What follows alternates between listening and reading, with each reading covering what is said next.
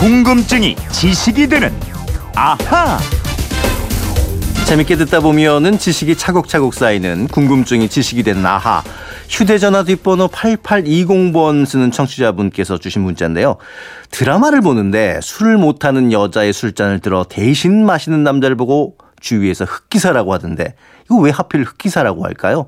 백기사라면 모를까 검은색은 좀 좋지 않은 이미지 아닌가요? 하셨는데 자 이렇게 흑기사처럼 궁금할 때마다 나타나 궁금증을 해결해 드리고 있는 정다희 아나운서와 함께 풀어보겠습니다. 어서 오십시오. 안녕하세요. 정다희 아나운서도 이 네. 술을 마실 때 어, 내가 흑기사 할래요 하고 이렇게 자초한 남자가 있었나요? 아, 엄청났죠. 엄청났어요? 왜 이렇게 믿음이 안 가지? 예. 근데 이제 기사하면은 영어로는 나이트. 네. 뭐 중세 서양 영화에 많이 등장을 하잖아요. 근데 흑기사는 검은 옷을 입은 기사를 얘기하는 건가요? 음, 네. 영어로는 블랙 나이트라고 네. 하죠. 프랑스에서는 흑기사를 슈발리에 누아르라고 음. 불렀는데요. 자신이 모시는 주군과 명확 한 주종 관계를 맺지 않은 기사를 흑기사라고 어, 했답니다. 약간 프리랜서 개념이네요. 예. 네네. 이 대부분의 기사들은 주군이 있었기 때문에 음. 방패 같은 곳에 자신의 출신 성분을 나타내는 문장을 그려 넣었는데요. 흑기사는 문장 없이 방패와 갑옷 등을 검게 먹칠을 해놓았다고 합니다. 그 이제 이름대로 검은 기사, 흑기사인데. 네. 근데 흑기사가 어려운 처지에 빠진 사람들 좀 도와주고 그랬어요?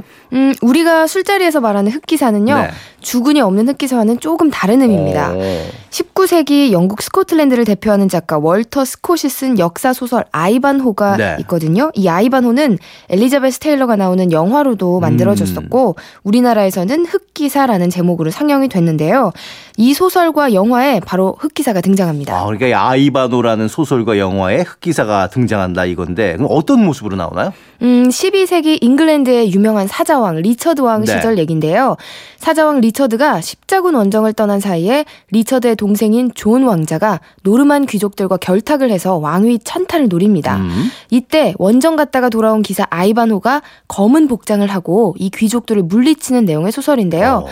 마지막에 위험에 처한 이 아이반호를 도운 검은 복면의 흑기사가 등장합니다. 어, 짜잔 하고 나타나는 건데, 그러니까 주인공 아이바노를 돕는 흑기사가 이게 따로 나온다는 얘기인 거네요. 예. 네, 그렇습니다. 마지막에 이 흑기사가 복면을 딱 음. 벗는데 그 주인공은 바로 사자왕 리처드였고요. 아.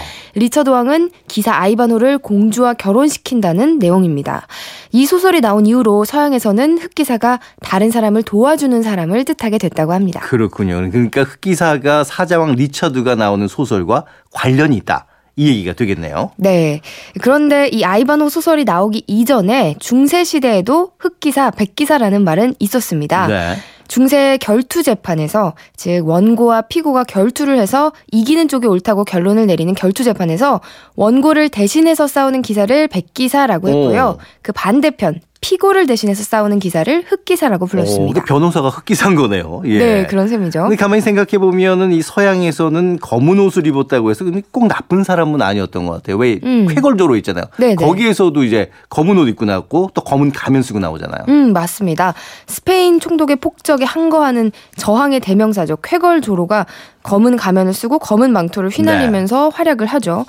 그리고 성격은 정반대지만 흑기사 이미지에 또 일본식 투구와 가스 마스크를 더해서 만들어진 흑기사 캐릭터가 바로 스타워즈에 나오는 다스베이더입니다. 아, 그렇네요. 네. 그렇다면 흑기사 말고 반대로 백기사 이미지는 또 뭐가 또 있을까요? 음, 프랑스를 위기에서 구한 여성 영웅이죠. 네. 잔다르크가 바로 흰 투구를 쓴 백기사 이미지고요. 아.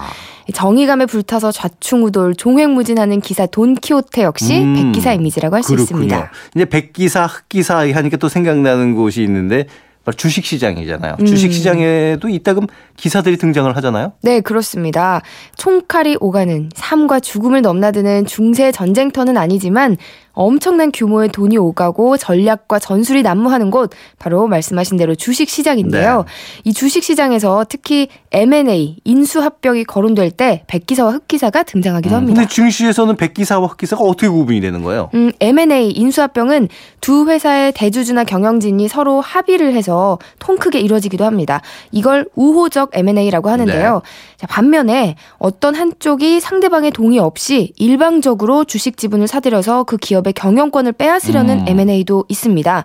이걸 적대적, M&A라고 적대적 하죠. M&A, 예. 그러니까 한쪽은 뺏으려고 하고 또 한쪽은 절대로 안 뺏기려고 방어를 하는데 정말 전쟁터처럼 이게 아주 치열하잖아요. 네네. 그렇게 싸움이 치열해서 힘이 붙일 때 도움을 주기 위해 등장하는 게 바로 기사인데요. 자, 뺏으려는 자의 기사는 흑기사고요. 음. 빼앗기지 않으려고 하는 방어하는 데 도움을 주는 기사는 백기사라고 합니다. 그렇군요. 자, 이제 술자리에서 자주 얘기하는 흑기사라는 말이 어떻게 해서 쓰이게 되는지 알아보다가 증시의 백기사, 흑기사 얘기까지 했는데 오늘 내용 다시 한 번만 간단히 복습을 해볼까요? 네. 어, 첫째, 흑기사는 19세기 초 아이반호라는 소설에 등장한 이후 다른 사람을 도와주는 사람을 뜻하게 됐다.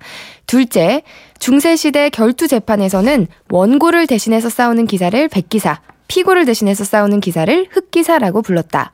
셋째, 기업 간 적대적 인수합병에서 기업 경영권을 뺏으려는 세력을 도우면 흑기사, 반대로 방어하는 세력을 도우면 백기사라고 한다. 이겁니다. 네. 8820님 어떻게 궁금증이 좀 풀리셨나 모르겠습니다. 오늘도 새로운 지식을 쌓게 됐고 선물 또 보내드리도록 하겠습니다. 자, 지금까지 궁금증이 지식이 되는 아하 정다희 아나운서였습니다. 고맙습니다. 고맙습니다.